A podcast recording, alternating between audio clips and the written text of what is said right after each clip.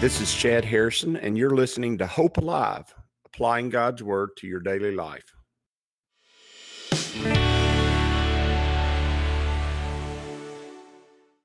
Hi, this is Chad Harrison, and I am the teaching pastor of Lake Community Church and have been serving as a pastor for 25 years.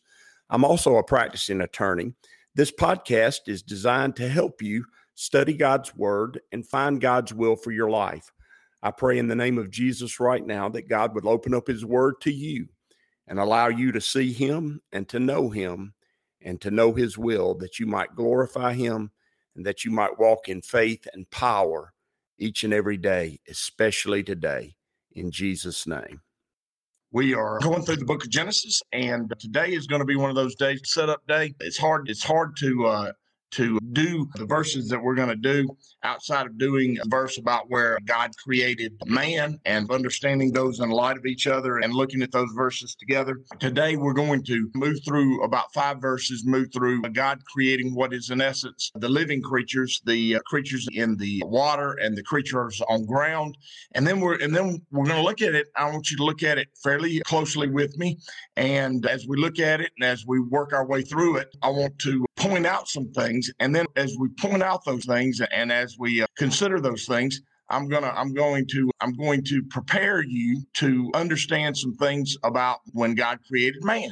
And you're gonna have you're gonna have this is just a neat little study, and we'll set that up. And then tomorrow will be you will really understand what I was talking about today, and there'll be a lot more depth to it. It's going to be a good two days of studying Genesis. We're going to have a lot of fun from now on in Genesis because there's so much going on. It is so good to the very end that, well, anyway, I love it. It says in Genesis chapter 1, verse 20, after the fourth day, in, in verse 19, it says, Then God said, Let the waters abound with an abundance of living creatures, and let birds fly above the earth across the face of the firmament of the heavens. As you're reading, as you're reading along, it says, Let the waters abound with abundance of living creatures.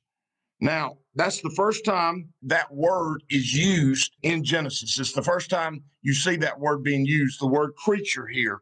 And uh, and in other translations, not in the New King James Version, but in other translations, you'll see that word for creatures translated living beings or in fact, there's a couple of translations that actually translate it living souls. It says, So let the waters abound with an abundance of living beings, creatures, or souls.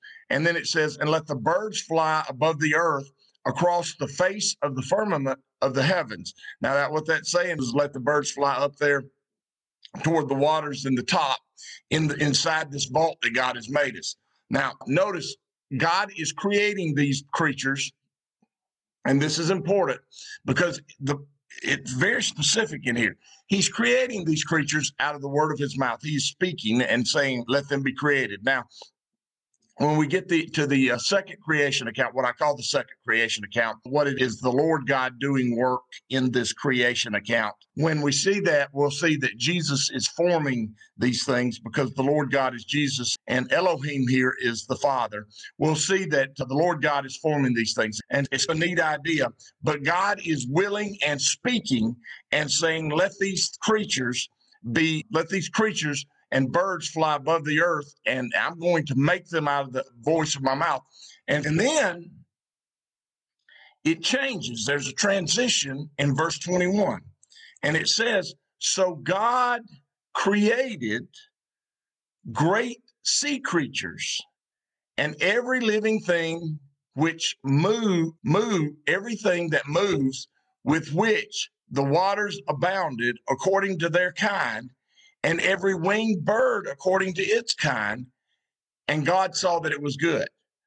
Now, notice there is a transition there because in verse 20, it's got God creating. And then in verse 21, it's got God speaking. And then in verse 21, it uses that word again that we saw uh, last week at the very start of the week. It uses that word bara which is always attributed to God, remember, and it is always the idea, especially in Genesis chapter 1, it is the idea of creating out of nothing. It's the idea of, of God making this thing bara out of what was not before. And I can't say I can't say not necessarily out of nothing, but what I can say is that God there's an intentional use of bara, and that word is used when God created the heavens and the earth when He said, "Let there be light," and spoke the heavens and the earth into existence. There is the word bara used there. Then we come down in verse 21, and we have bara used here, meaning that the there was a time before this where these type of creatures had never existed and ne- they, they never had been around there was nothing like them before and then you get down to man and bara is used again and i think it's interesting because he says so god bara great sea creatures what is he talking about he's talking about whales he's talking about sharks he's talking about the uh, giant squid the octopus of the ocean. He's talking about these giant sea creatures that he made in the ocean. And uh, there are some th- that think he is talking about what would, and we'll talk about this a little later. There's some who think that he's talking about what we would modern day call dinosaurs or great reptilian creatures. And he said, So God created great sea creatures and every living thing that moves with which the waters abounded according to their kind. And he said, and every winged bird according to its kind. And God saw that it was good. I'm going to say that this the, this verse, this passage right here, is marking out. It's verse 21 because it could have just left 20 alone, and you would have had all the living creatures, and you wouldn't have had to add anything. But he goes in and defines it in greater detail. He says, he said, let the in verse 20, we says, let the waters abound with their abundance of living creatures, and let the birds fly above the earth and across the face of the firmament of the earth. And you could have, he could have just said that, and that would have shown us that he created living creatures, and you would have been just, it would have just been fine, and we would have enjoyed it, and that would have been the end of it. But that's not what happened. In verse 21, he gets into more detail, and then it says, So Elohim, Elohim barad great sea creatures. He created something that had not been before. And that word bara in Genesis 1 is used the other two times. And remember, we use scripture to interpret scripture. The other two times, it's speaking of something that clearly had not existed before. Uh, the universe had not existed before. And then later on in verse 26, we're going to see man had not existed before. And quite clearly here, the sea creatures do not exist before. He says, So God created great sea creatures and every living thing that moves with which the waters abounded, according to their kind. And every, and every, he says, created sea creatures and every living thing that moves with which the waters abounded, according to their kind, and every winged bird according to its kind. And God saw that it was good. All right. So he's made the birds and sea creatures. And he says, and God blessed them, saying, Be fruitful and multiply, and fill the waters of the seas, and let birds multiply on the earth. So the evening and morning were on the third day. Now, that's another time he said something that he's not said before. And that is, he told the sea creatures to multiply and fill the whole earth with them. Now, what does that? That indicates that that God didn't create all the sea creatures in the earth all at the same time and fill the whole ocean with it. He created a few and then sent them out to fill the seas and the oceans with it. That's a clear indication of just that statement being made. He told them to go out and be fruitful and multiply and fill the waters in the seas. Now, uh, that's important because when we get to the story of Noah and the ark, we understand that Noah only took a few. He took two of, of, certain kinds of creatures and seven of other types of creatures, and he filled the ark with them. And then when they left, they were to go and multiply and fill the earth. And what he's telling us here in verse in the early in the in the first part of the book of Genesis is he's telling us he's saying I've done this before. So when it happens in Noah's Ark, don't act like it's something that couldn't have happened because I did it here. And uh, oftentimes you'll find as you're reading through scripture and you look back to Genesis, you'll see that God has already foreshadowed something and told you, listen, this is something I've done. This is something I do, and I do it regularly. And so when you're thinking about it, don't think this couldn't have happened. I'm showing you that I did it before and that I'm doing it again, that I'm a God who is consistent and I'm a God who does things over and over again. And so he says, and God blessed them, saying, Be fruitful and multiply, and fill the waters of the sea. And the birds multiplied on the earth. So evening and the morning were on the fifth day, and that's the day of grace. And I love. I love to deal with numbers, and I hadn't really talked about the numbers as much during my, my teaching on creation here. But uh, it's very important to for you to understand that the foundations of the earth were set in place on the fourth day, and that's what that's what talking about the sun and the moon and the stars and and the firmament and those things put in place on the first day and understanding that the number four is the number of the foundations of the way the earth was created and set up. And then the third day is the day of the trees and vegetation on the earth and the fruit bearing trees. And he goes into some great detail about that. And uh, three is the number of the triune god and uh, the fruit of his spirit and the fruit of the work of his hand is clearly pictured in in the the third day of creation. Here in the fifth day of creation here in the fifth day of creation we see that god creates all the living creatures in the sea and in the air. And uh, and that's a place of grace for us because in, in, in all actuality, we do not just eat as far as meat, the creatures on the land. We a large portion of our population of our planet survives off creatures out of the sea and the lakes and the streams and out of, off of the birds of the air. And you see the grace of God at work there. And then he says, then God said, let we're now we're moving to the sixth day and we're gonna we're not gonna move to man God making man till tomorrow. But then it says, Then God said, Let the earth bring forth the living creatures. And, a, and uh, again, the word is being used living creatures or living souls. So let the earth bring forth the living creatures according to its kind cattle and creeping things and beasts of the earth, each according to its kind. And we talked last week about its kind.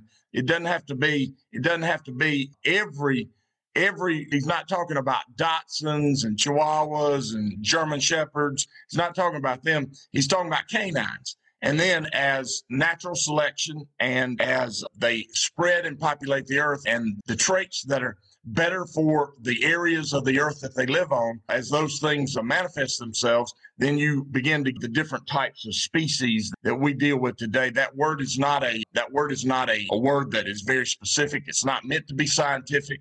It's a word that's just meant to explain that God, according to its kind, meaning that God made these group of people, these group of animals, which can procreate together and make creatures. They're a group according to their kinds. So you have the canines, you might have the bovine, cattle, and you just start thinking about that. And then as you move out, then o- over time, man and just natural selection from the areas of the earth that they live on bring about different species from those kinds. And, and so then you move from wolves to, to foxes and dogs and hyenas. And as you move around, you just kind of see that God's making those things according to their kind. But I want you to notice that it says living creatures according to its kind, cattle and creeping things and beasts of the earth, each according to its kind. And it was so.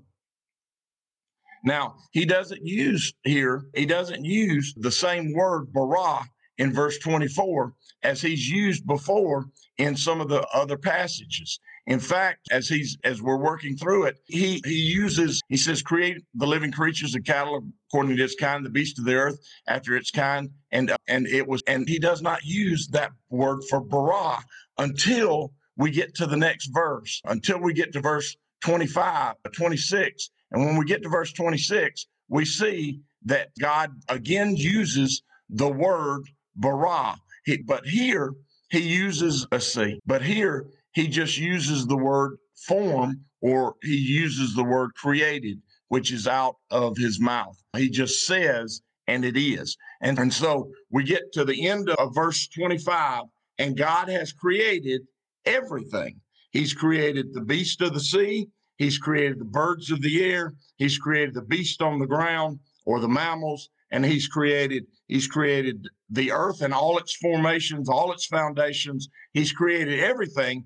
And then he's preparing, after fixing what became null and void in chapter two, he is preparing, he is preparing to, to create man, which is the pinnacle of his creation. In this creation account, man is the pinnacle of his creation. And so we're going to spend, we're going to spend a good bit of time tomorrow talking about how God created man because we're going to see that he's already foreshadowed some things about man, but man's going to be different.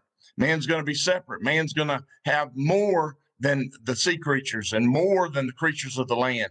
Man's going to man's going to be made in the image of God, and we're going to talk about how that works out, what the scriptures say about God making man in His own image. But but I, I like I love to to read the book of Genesis as we work through it and see that God is doing different, unique things, and he is preparing, he's setting up uh, things on top of each other so that when you reach things later on in scripture, and that's why we study the book of Genesis so deeply, when you reach things later on in scripture, you can turn back to Genesis and God explains, God is explaining what he's going to do down the road in how he made things and set things up to be.